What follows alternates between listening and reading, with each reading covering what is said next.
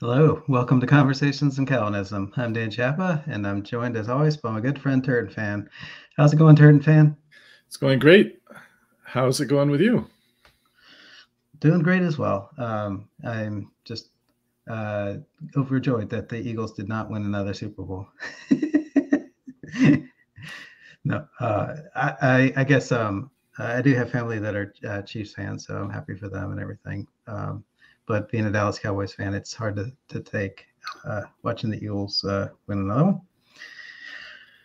It, as much as I'm not the biggest Super Bowl fan on the planet, it is one thing. The one I, I found some redeeming. I tried to find some redeeming moment in there that I particularly. I tried to find something uplifting. So there were a couple of things. One was that I think the Hobby Lobby organization. I don't know if it's the the charitable organization associated with him that runs the uh, the Bible Museum, or if it's some other part of the entity. But they had those Super Bowl commercials intended to promote Christianity. I don't know if I completely love the way they presented it, but it is it's, it's nice to see them putting their priority on trying to promote Christianity. So I like that. And although it's not necessarily it raised some questions for me about the safety of the child but i was it was interesting to see a woman uh, a pregnant woman put on display as someone as sort of a, a focal point which uh, might lead more people to seek out pregnancy and producing more human beings which will serve help to ensure the survival of humanity. I mean, kind of, it's absolutely necessary. And glorifying motherhood is not what I would have expected from you know the secular world today. So that to the extent that it did glorify motherhood, then I'm happy. I that's I understand that I'm really grasping at straws here, but you know, it's something good there. Yeah, that um, I I know of what you speak. Okay, very, very good, very good. So we're, uh, I guess, um, here today to discuss the Hebrews six uh, warning, uh, Hebrews two warnings. So um, hopefully we'll do a series on each of the warning texts. So Hebrews two, Hebrews three, Hebrews six, Hebrews ten, and Hebrews twelve. Um, so this Hebrews two is a good way to start it up. It's the first warning in the book. Um, and this might not be that long of an episode. We'll see, um, but we can just go through it piece by piece and just kind of discuss the text. We've been looking at lots of different commentaries and things like that, but uh, I guess it's um, time to, I guess, at least for me to to form my own thoughts in terms of what I, I think the passage is saying. So, go ahead. Before we actually start, though, I want to give a quick shout out to Donnie, who's hosting a debate right now. So if people are interested in the debate, they should just pause our live. They can come back and listen to it later. But go catch the live debate that's happening on uh, around the King James version with Nick, who I've been responding to in sort of a separate series of of responses.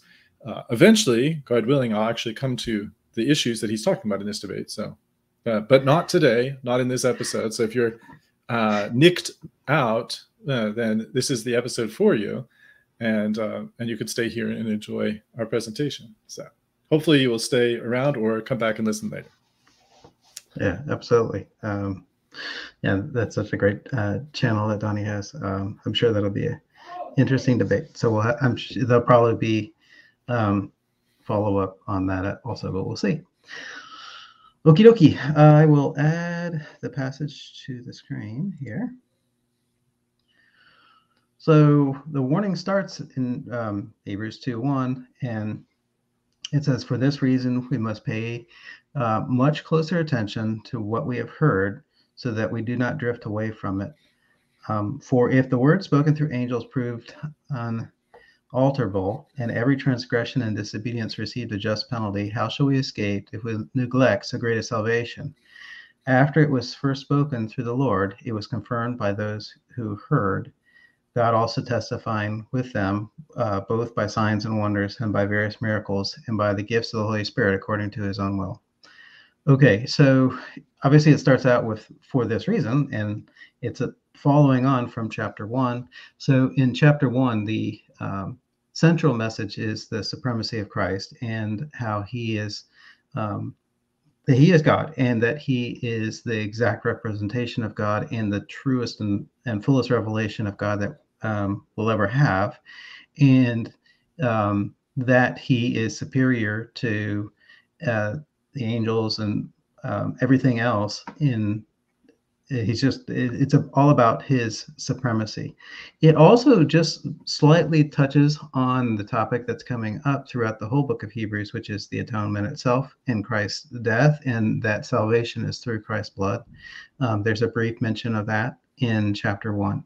So the hebrews 2 is following from that and starts with um, we have to pay close attention to what we've heard now it doesn't reference specifically what it is that we've heard. It doesn't, you know, like provide a list. If you go back to the aforementioned passage, it's definitely about who Christ is um, and his supremacy. That's and also redemption through Christ's blood.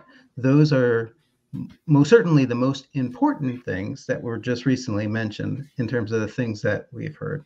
So my gravitation is just to say that it's about the gospel. At least that's the most important aspect of what was heard, although it's not, doesn't have to be limited to just the um, gospel presentation, but it's certainly the most central point of what was just just heard.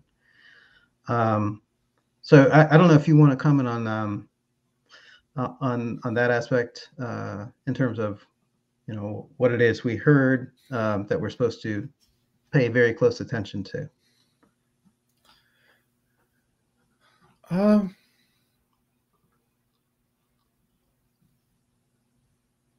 it sometimes I do get sometimes I do find the structure of Hebrews a bit complicated.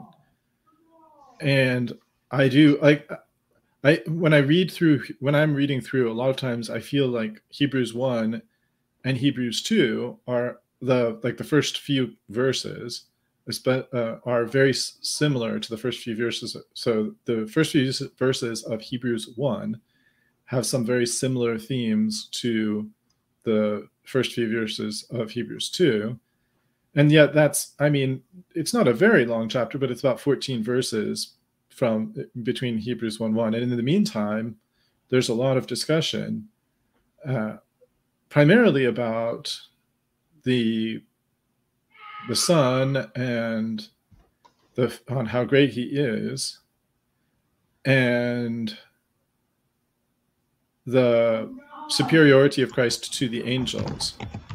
But I suppose that I, I mean I, I tend to think about it when I look at it that way. I do tend to think that the things that we're that we've heard are references kind of back to those I, I actually like I, which is that you have the, the NASB right uh, I kind of like the way that the NASB it's it's actually tough to read in general but I like what I like it for the purposes we have it here today which is as you can see it puts the all caps around the quotation mark essentially the quoted text from the Old Testament is is all caps and therefore as a result when as you scroll through, you see a big chunk of it is Old Testament quotations.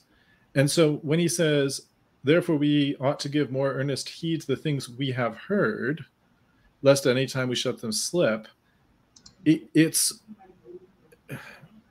it's un, it might be that he's talking about both the Old Testament scriptures, but also the New Re, New Testament revelation of Jesus Christ, because that's uh, that's how the first chapter began, it said, God, at, who at various times and in diverse manners spake in times past to the fathers by the prophets, has in these last days spoken to, unto us by his Son. And then, as you saw, there's this whole quotations from the Old Testament, but the the greatness of Jesus is superior to that old order. So he's better than the angels and the angels everybody knows that angels are great but he proves this the author of hebrews proves this through these quotations.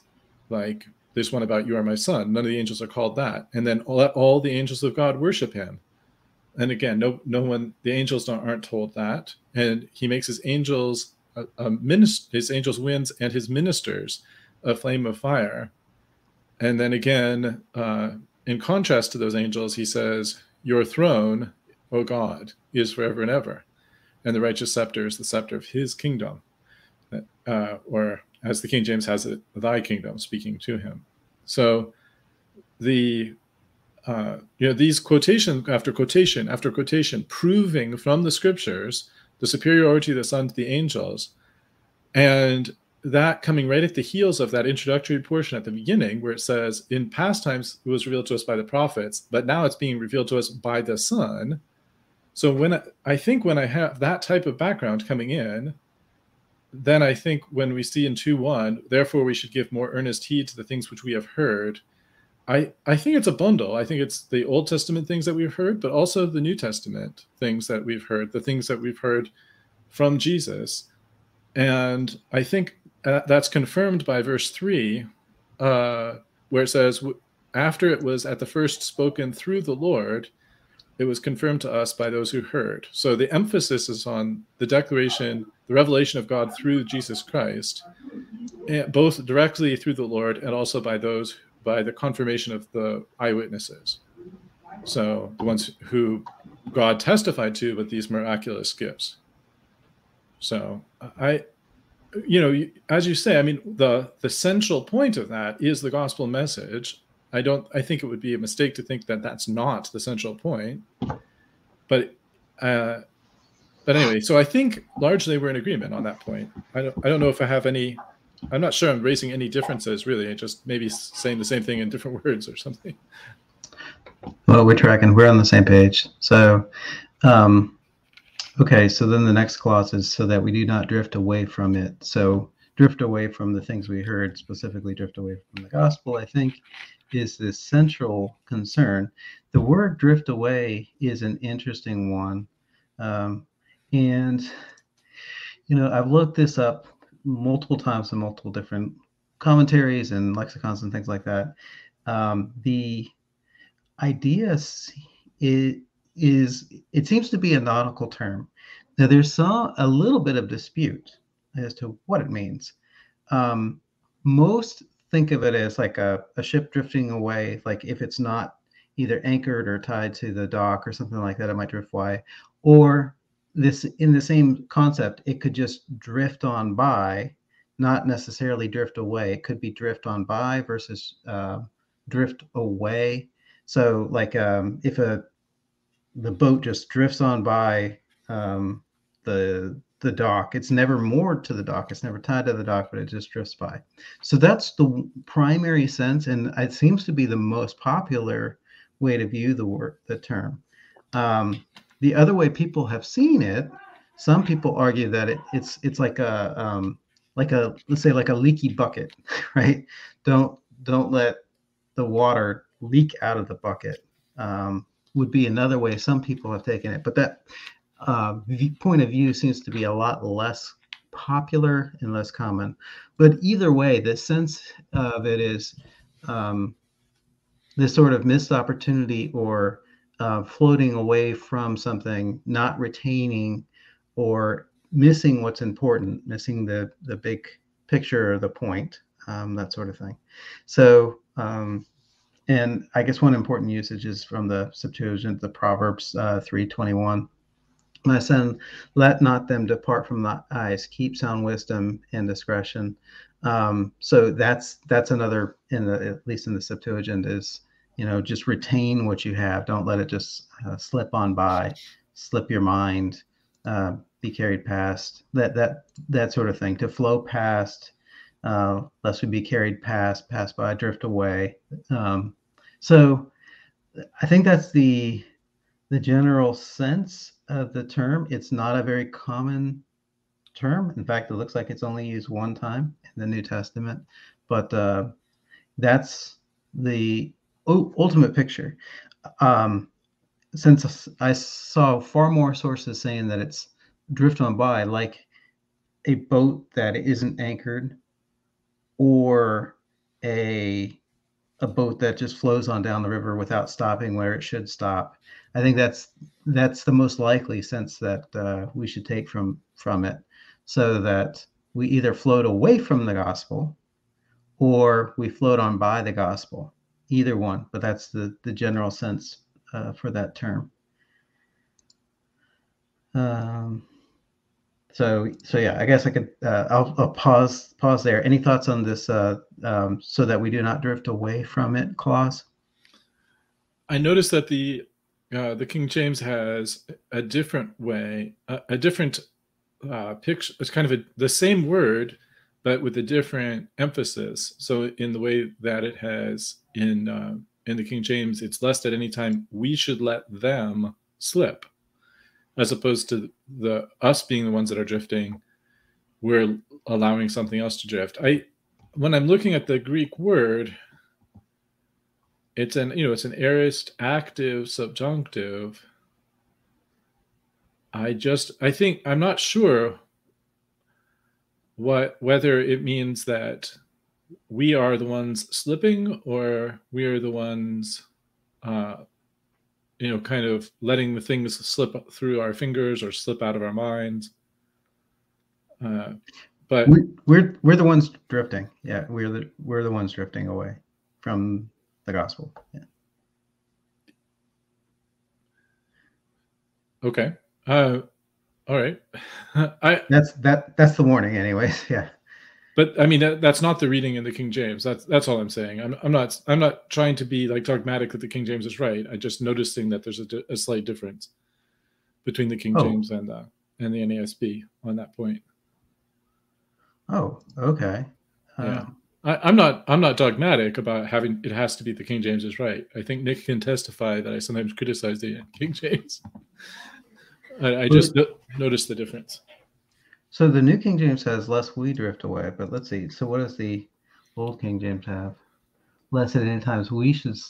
No, that's 21st century. But but it's this, it's something similar. Uh, well, then what's the? Okay, then maybe I'm missing the difference.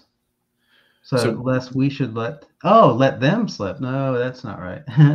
uh, okay, interesting. Yeah. So even the New King James and the 21st century King James fix that. Um, well, I'm. I I wonder if. I wonder if it makes a difference whether it's we who are slipping from the things we heard or we're letting the things we heard slip away from us. In both cases, the concept could be one of us neglecting what we've heard. Either we drift on by the things that we heard and therefore we're not anchored, or we let them drift on by but without holding them and retaining them in our heart. Uh, but I think whichever way we look at it, I think we'll tie to verse three and that concept in verse three. So maybe when we get to verse three, we can uh, we can re- we can come back to that. I mean, I don't think okay. it will make a difference on verse three, and that's where the the rubber hits the road. Okay. Yeah. Fair enough. Um, okay. So um, one other thing, I guess, um, what is going on?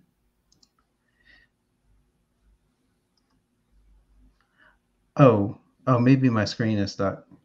Oh, um, I, mine is not stuck. I wonder if I can just remove yours and put it back. Sure. Do you, do you see the? Do you see yourself right now? Or no, no. I'll re I'll rejoin here. Okay, I'm just pulling your uh, you're now rejoining in the window that you're sharing. so I'll just uh, not share that window. I'll share this one instead. Oh, now there's two copies of you in there. Uh, I think I can remove the original you and put in the new you. Does that work for you? I'm here. Let me remove the Where are you echoing now?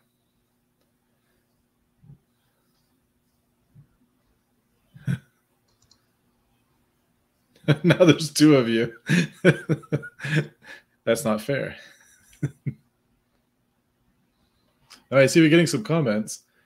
Uh, while while you're while you're figuring that out, he says, "You guys keep me sane," uh, which is uh, Jamie Russell Christian Middle Earth says, "You guys keep me sane," which is good because it's uh it's a blessing to to uh, to try to anchor ourselves to God's word, and this is a great way to do that by discussing it. He says, "I appreciate the way you conduct yourselves.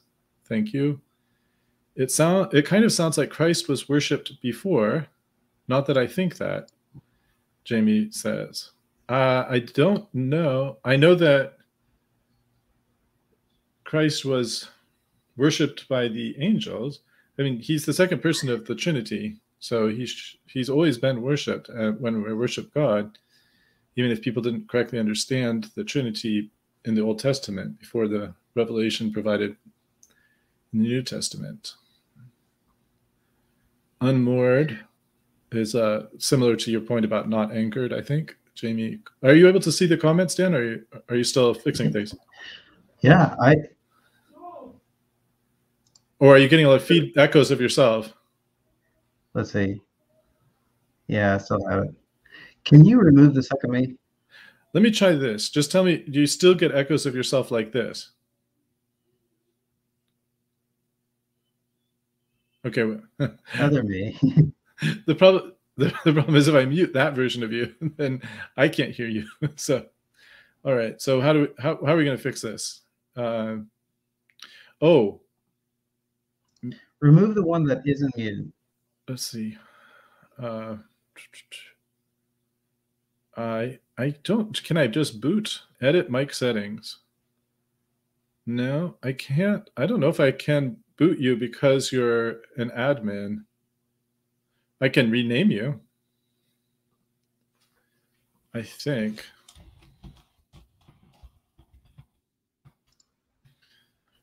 But I don't. No, I can't. You may have to actually exit StreamYard and come back in order to make your uh, other your alter ego disappear.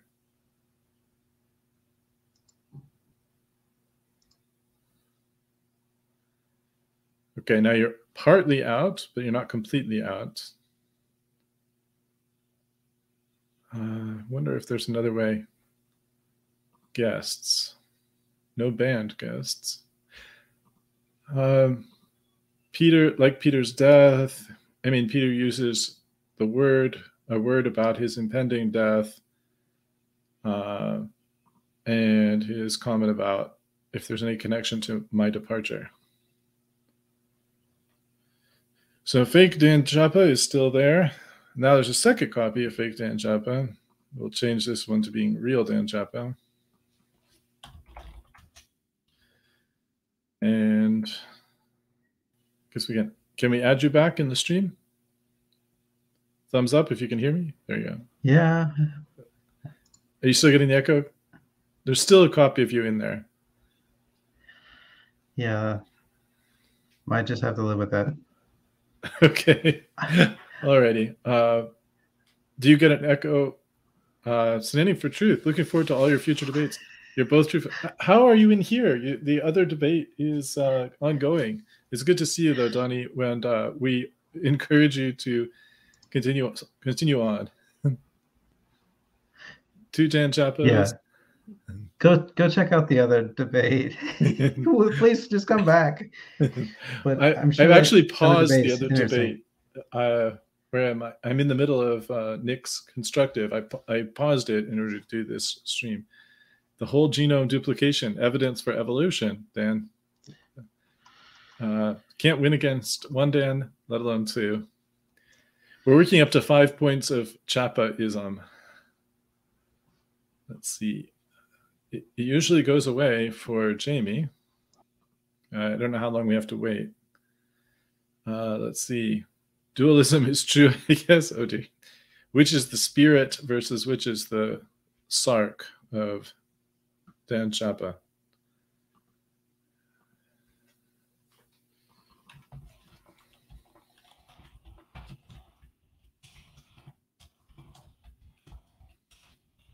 This were a soap opera, we would be talking about the identical twin of Dan Chapa or something like that.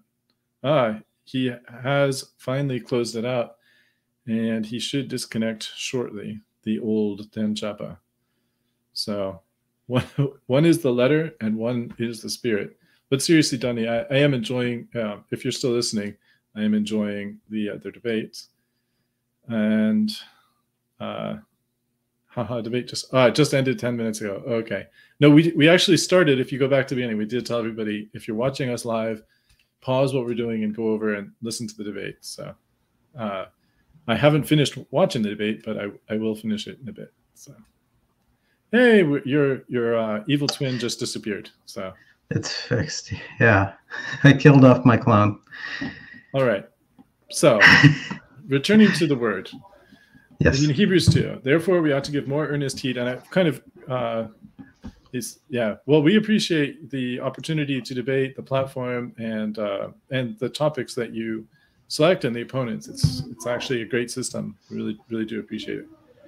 Hebrews 2. Therefore, we should give more earnest, earnest heed to the things we have heard. And then it, we talked about the difference in translation between the King James and more recent translations, which which suggests it's not we who are slipping, but the words are slipping. Or no, I'm sorry, it's not the the King James has the words are slipping, but in the in the more recent translations, the uh, research seems to suggest that it's actually us that's slipping. Uh, and then or sliding or drifting. Drifting, I think, is the one that was popular.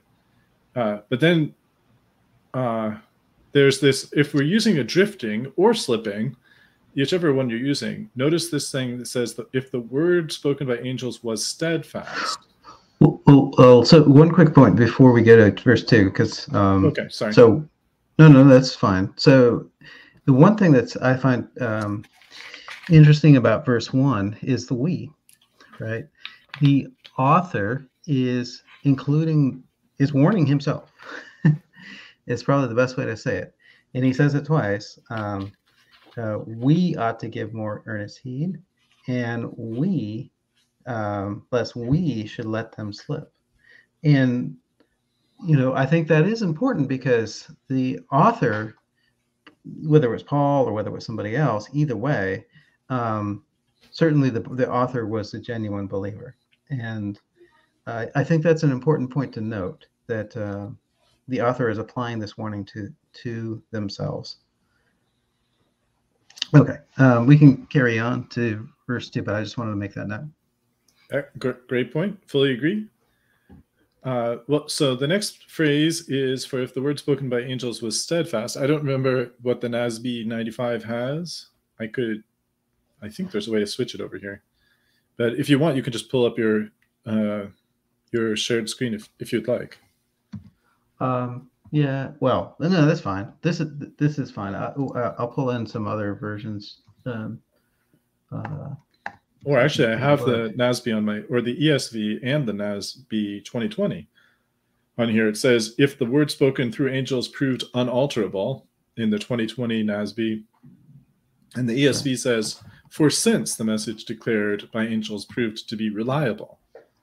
So reliable, unalterable, or steadfast. Yeah. So this is interesting because the revelation, especially to Moses, um, because okay, and the reason why I think Moses, because every transgression and disobedience received a just recompense of reward. Well, certainly the, the penal codes in the Old Testament law are mostly seen in Exodus and Deuteronomy, some some in Numbers, but in, in, in other places too. But um, mostly in Exodus and, Deuter- Exodus and Deuteronomy, where it would have been given to Moses. So I think that's the primary sense. And so, in what sense was the word spoken by angels? that's usually an interesting question. Um, there's um, this is not the only place in the New Testament that says this. Um, there's Paul says it in Galatians, and then I think it's also in the book of Acts in Acts chapter seven. There's uh, both of them claim that uh, the law came th- uh, through the mediation of angels, and there is a, a Septuagint reference to something like that um, but all it really, even in the Septuagint reference, and I think it's like for in Deuteronomy 32, it says that the Lord appeared w- uh, with thousands of angels. Um, it doesn't even say that the angels um, spoke the law, but there. So I can't find a an Old Testament reference to the angels mediating the either the inspiration of Scripture or the um, uh, basically um, providing these these commands and everything like that. But at the same time, um, the author of Hebrews is definitely not the only one. It's in Acts and in Galatians where they say that say the same thing. So it's it is an interesting point. Some people have said, well, it must be like you know uh, some type of tradition that was passed down that the law was uh, mediated through angels, and there certainly is tradition to that effect. Um, but it's an it's an interesting point because I, I I couldn't find it in the Old Testament itself, except for that Septuagint version of Deuteronomy 32. Um, any thought on the the idea that it, the word is spoken by angels? Uh, well, I mean, there's I'm not 100% sure. Sometimes I I think of the I think of angels when I think of angels, usually I'm thinking of angels that are that conform to the the usual sense of the word. So like the angel that stands guard at the Garden of Eden with a sword in his hand to keep Adam and Eve and others out of the garden. That that kind of angel is the kind I'm usually thinking of, something terrifying, dangerous, powerful, there are references to the angel of the Lord giving revelation, though. Like, for example, in Genesis 16 7, the angel of the Lord found her, uh, Hagar, and spoke to her. And that was in 7 and 9 and 10 and 11 of uh, the verses, the 7 through 11 of Genesis 16, the angel of the Lord speaks. And there's more references to the angel of the Lord in various places, including at Exodus 3 2, the angel of the Lord appeared unto him in a flame of fire out of the midst of the bush. But there is some question about whether that angel, that reference to angel of the Lord is a theophany or whether it's an, an actual angel because it's called the angel of the Lord. You know, that so that's one of those open questions in, in study. But I'm wondering if the same can apply here as the fact that Moses is being considered as one of these angels of the Lord in the sense that he's a messenger of God. And the people, remember, received the revelation of God not directly, generally speaking. They received it through Moses and Aaron, who are the mess who are God's messengers. They were his servants, his ministers. They were not they, the people didn't see God face to face, but the apostles did see Jesus face to face. So I, I don't know if that's what the author of Hebrews has in mind, or if he has something else in mind, like you said, some kind of uh, tradition that Moses didn't speak to God face to face. But I mean, we see he did speak to God face to face sometimes. So I, I don't know if there's. Yeah. Um, so my my my first thought is, is it is it it seems to be tying the second chapter to the first, right? So the message in the in the first chapter is the superiority of the Son to the angels. Um, so if it's carrying that point forward, then um, oh, uh, just a second. Sure. Hey, hey, Mark. Uh, I'm I'm on right now. I'll be with with you soon. Sorry about that. Okay. Um, yeah. So the if if it is carrying the point forward from of the superiority of Christ to the angels, then even though the theophanies of the Old Testament are are are, are fitting, and I'm not saying that it's not that, but it it, it would make it it make it if it's uh, a lead in from the the previous chapter, then I think it's probably talking more about um, create, you know, not not theophanies, but uh, but created beings that are, are are mediating and messengers and that sort of thing. So I I guess it's a it's a a little bit of a tough one. Um, okay, so but uh, but not to get stuck on that point. Okay, so it and then every transgression and disobedience received a just recompense or reward. Okay, I could go on about this all day long. Um, the um, some people want to throw out the Old Testament, and I do not like it. So the laws in the Old Testament were just in uh, good laws, and they they received good recompense. So if we're looking to our own justice system eh, or the American justice system or something like that, we have good examples of what laws should look like. And, you know, so one, one example that comes to mind is, you know, the punishment for, let's say, theft or other crimes goes to the victim, right? Right. I think that part is missing from where we are today. But there, there, I could give many, many, many examples of how the Old Testament laws were exactly just. You know, they really, really made sense compared to what we've got today. Um, but um, but don't get me started, I guess, on on that point. The point the point is that the Old Testament laws were just laws, and the penalties in the Old Testament laws were for violations. The penal codes were just penalties. Anyways, um, I don't know. Before I hop on a soapbox. So why don't you go ahead on that point? Um, yeah, I don't. I I don't.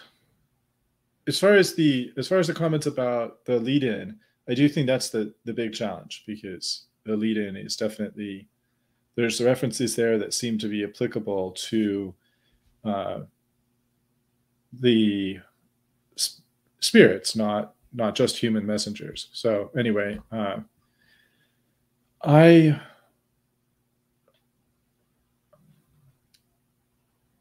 I would where I would want to focus is on this uh, more not more than on the justice of the law, which I agree it's just. I wanted to focus on the steadfast or reliable or that that word there the one that's variously translated by the different versions. That word, uh, bebaios, is it's used several times in the in the scriptures. It's used in Romans that the promise might be sure to all the seed, and our hope in uh, in Second Corinthians, our hope in you is steadfast, knowing that you are as you are partakers of the sufferings, so shall you also be of the consolation and and then here in this passage and then again that we if we hold fast the confidence and the rejoicing of the hope firm until the end in uh, in chapter 3 and then again our confidence steadfast unto the end in verse uh, chapter 3 verse 14 and then again in 6 and then again in 9 uh, and then in uh, in second peter regarding making our calling and election sure and having a more sure word of prophecy. And I think that Second Peter's one, uh, Second Peter's, Second Peter one had uh, use of a more sure word of prophecy is actually a, a parallel thought here. And although there he's, you know, he's talking there he's talking about the voice which uh, this is and this voice which came from the heaven we heard when we were with him in the holy mount we have also a more sure word of prophecy so the the reliability or the steadfastness or the trustworthiness of the mosaic law which is great it, this is even what we have is even more uh, you know per per peter and I think that it's not saying. I, I think what's saying it, but you know, in this comparison mode that the author of Hebrews is in, I think that it's significant that he's not saying that the word spoken by angels was malleable or bendable compared to the unbendable law that we have now, but instead, just cons- it's a comparison from the lesser to the greater.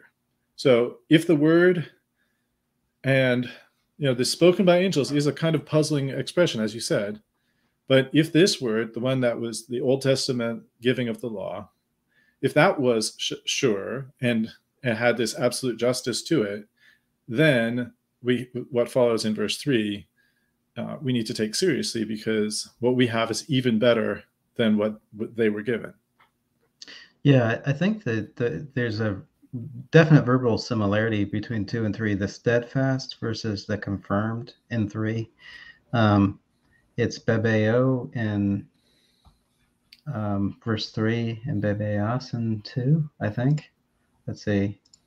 Oh, it could be. I didn't notice that similarity in the Greek. Uh, let's see.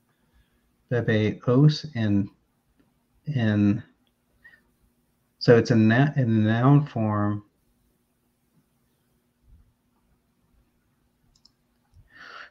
They're they're very close, but they're not. Yeah, they they seem to be related, right? I don't know if they actually are, but they seem to be. And this one is to make firm, to establish, to confirm, or to make sure. Whereas the other one is just the already being in that state. Right, but but you but you're absolutely right that it's a superlative that the gospel is is above because Christ is above the angels. The gospel of, of Jesus Christ and that message of salvation is above um, the law. And another way to say that would be so the law has transgressions, people transgress the law and disobedience. What is the solution when you transgress the law?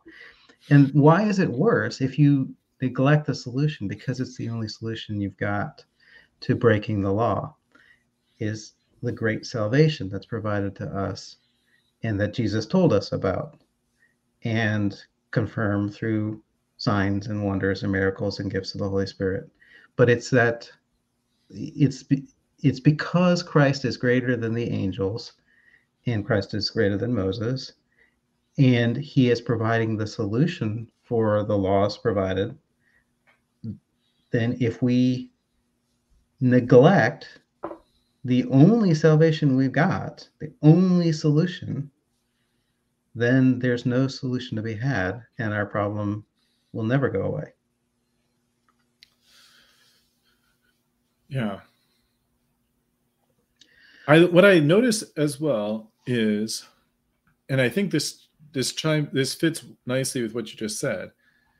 Coming back to verse two, just for the moment, it, or sorry, sticking with verse three for just a moment. There's the way that the structure of the verse is, at least in English, and I think it's matched by the uh, by the Greek. It says that you know how shall we escape? So that part is fairly straightforward although it, it the it might be a question about what is it we will escape and i think as you said maybe what will will what we need to escape is those things that were given by the angels the, that's the thing we need we need to escape the law uh, and that's but whether whether it means how will we escape the law or whether it means how will we escape the greater condemnation that we would have by ignoring these other things. So, if you ignored the law, you suffer death. But if you ignore what Jesus brings, you suffer hell. It's a much greater punishment. Right, because it's a neglecting of uh, of salvation. So, I mean, yes, it's just the simple fact that you're neglecting salvation means you're you're not saved. But also, if you don't mind, can you drill into escape? Um, Sure, it's ekfuzimina or ekfuzimethatha. I cannot pronounce it today. Let me uh, let me see if I can pull it up for you. Uh, tools. So uh, here we are. Yeah, and and drill into the usage for that because it I think it's often used in terms of escaping eternal punishment. Not always. I mean, it's used many different ways, but I think it's often used for escaping hell. Apparently, there's seven New Testament uses, evidently. Probably, and those those, them all pretty pretty quick. Yeah. yeah, Uh, watch out, watch ye out, and pray always that ye may be counted worthy to escape all these things that shall come to pass, and then stand before the Son. Right. Um, yeah, I mean that sounds like an eschatological escape, escaping hell. Now, uh, Acts 16, that's escaping from prison, so that's different, obviously. And then they escape the house, keep keep trucking down. So Acts 16, Acts 19. Keep going. Or, or you, you had something you want to add? I just wanted to ask: is with Mhm. the folks that we are the um, free grace folks we're talking about? Wouldn't I would have thought they would put this in the tribulation Oh, or right. something like that? Yeah. Okay. I'm not saying I agree with him. I think I hope it's obvious, but I don't necessarily agree. I just wanted to. All right. So the pl- the prisoners had escaped the prison, uh, and that they escaped from this demon possessed man. So the Romans 2 reference, escape the judgment of God. I think that is talking about hell. Yeah. And Uh, he escaped escaping Damascus. in a I think? basket. Yeah. Escaping in a basket, that, yeah, that's obviously not hell, but uh, and this is the So that's another one. Again, that some people might say that that's the tribulation. Um, others might say that's hell. But um, okay. but anyways, yeah. So it's e- either way. I mean, it's so okay. Let me, I should be circumspect and say, look, I'm not saying that this is like some technical jargon meaning hell. now, in the context of neglecting salvation, I think it is pretty clearly hell, and it's sometimes at least sometimes used that way in in that connection so so oftentimes like you come up with a pet phrase or whatever and like um it's not that the you know word just acquires a new definition but people are just using used to hearing it in connection with with a certain topic.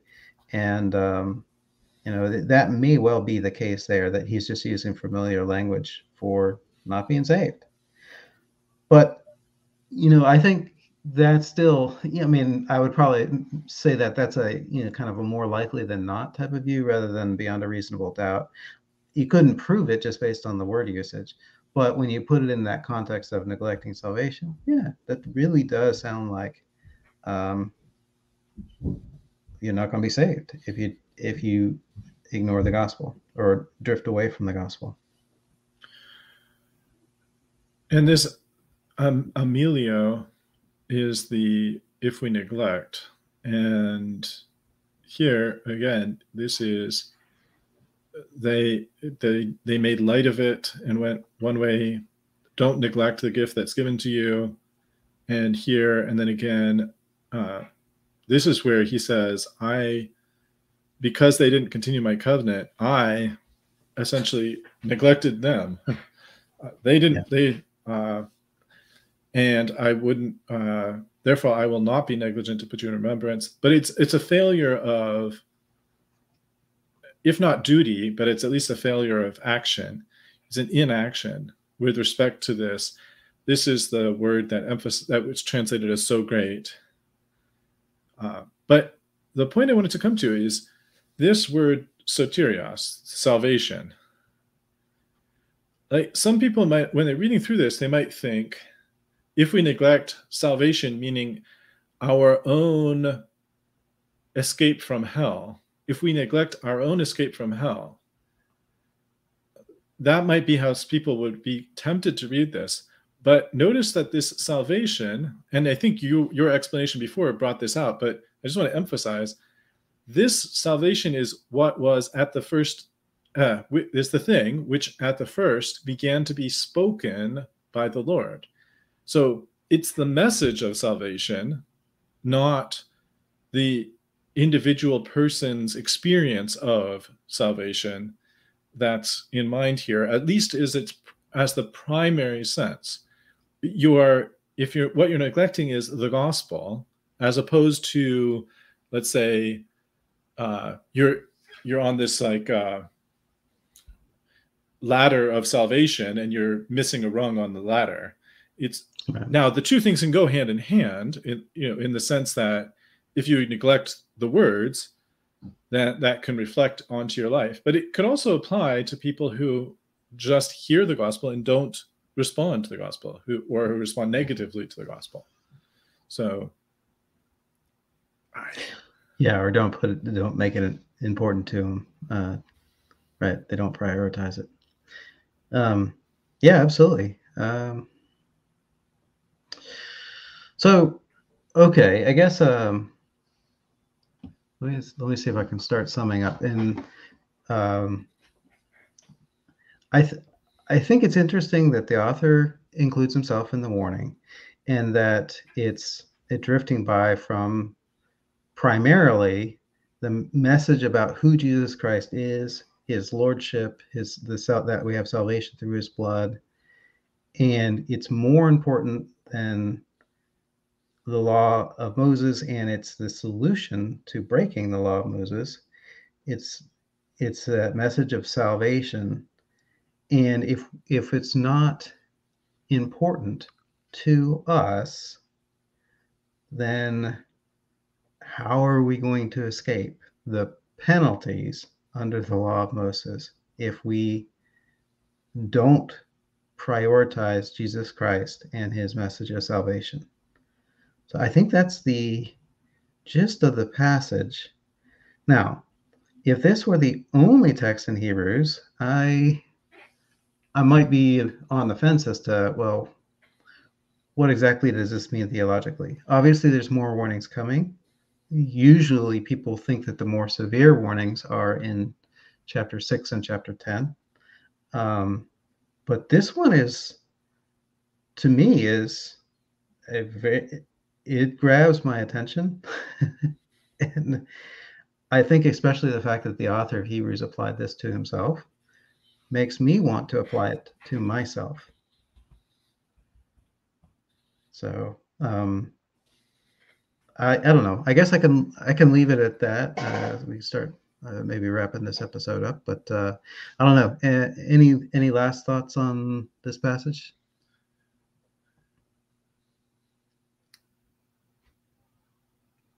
I I don't know. I mean, I really love Hebrews. I love the emphasis on the word, the fact that it's the word spoken by angels, the the salvation that began to be spoken by the Lord and was confirmed by the eyewitnesses who worked miracles according to the Holy Ghost power. That it, this proof, this specially proven.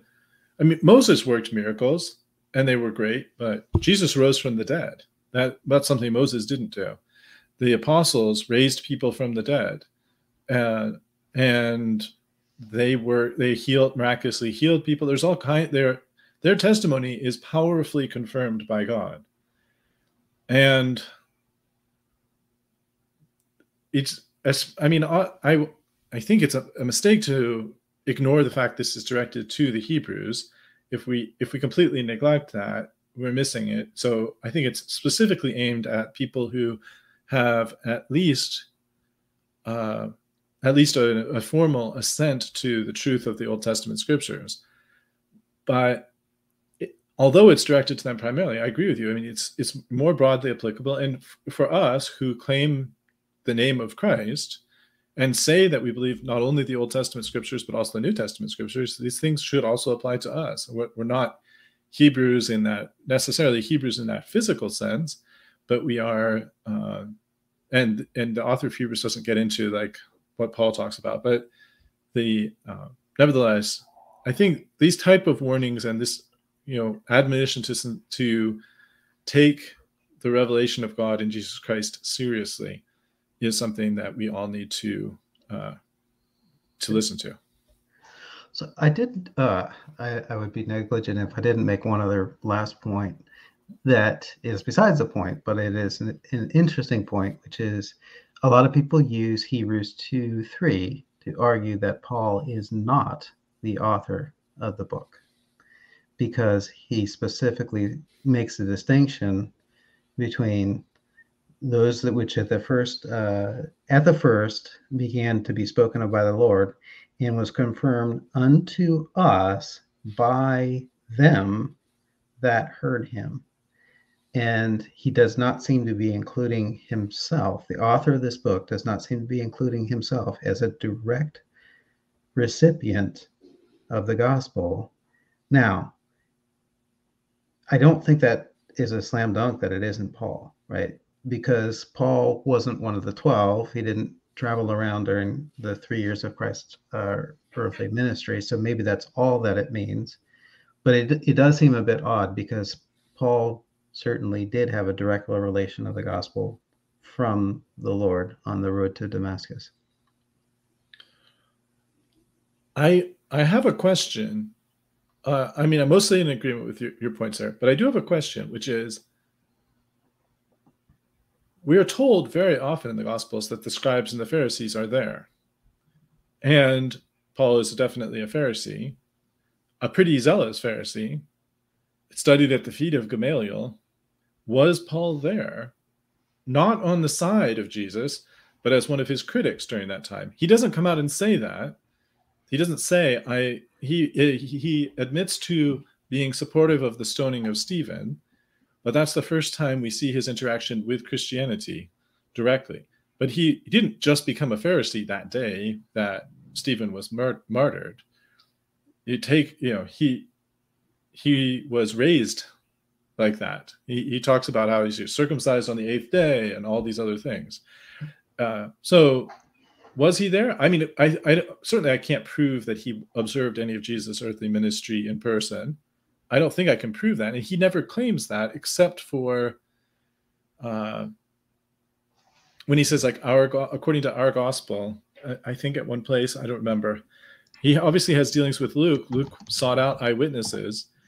Some people might suggest that Luke, because of this, the style of the Greek here, that Luke might be either the, an author or a, a um, compiler or something like that. But I don't know. I don't know if yeah. you have any more thoughts on that point. But. Yeah, I mean, I just looked at a, somebody's construction of a timeline of the events of the Book of Acts, and it would put um, Stephen's speech a year after the ascension. so not not a lot of time. No, yeah, Paul. Yeah, right. That that that makes it almost hard to believe that Paul wasn't aware of of Christ's earthly ministry.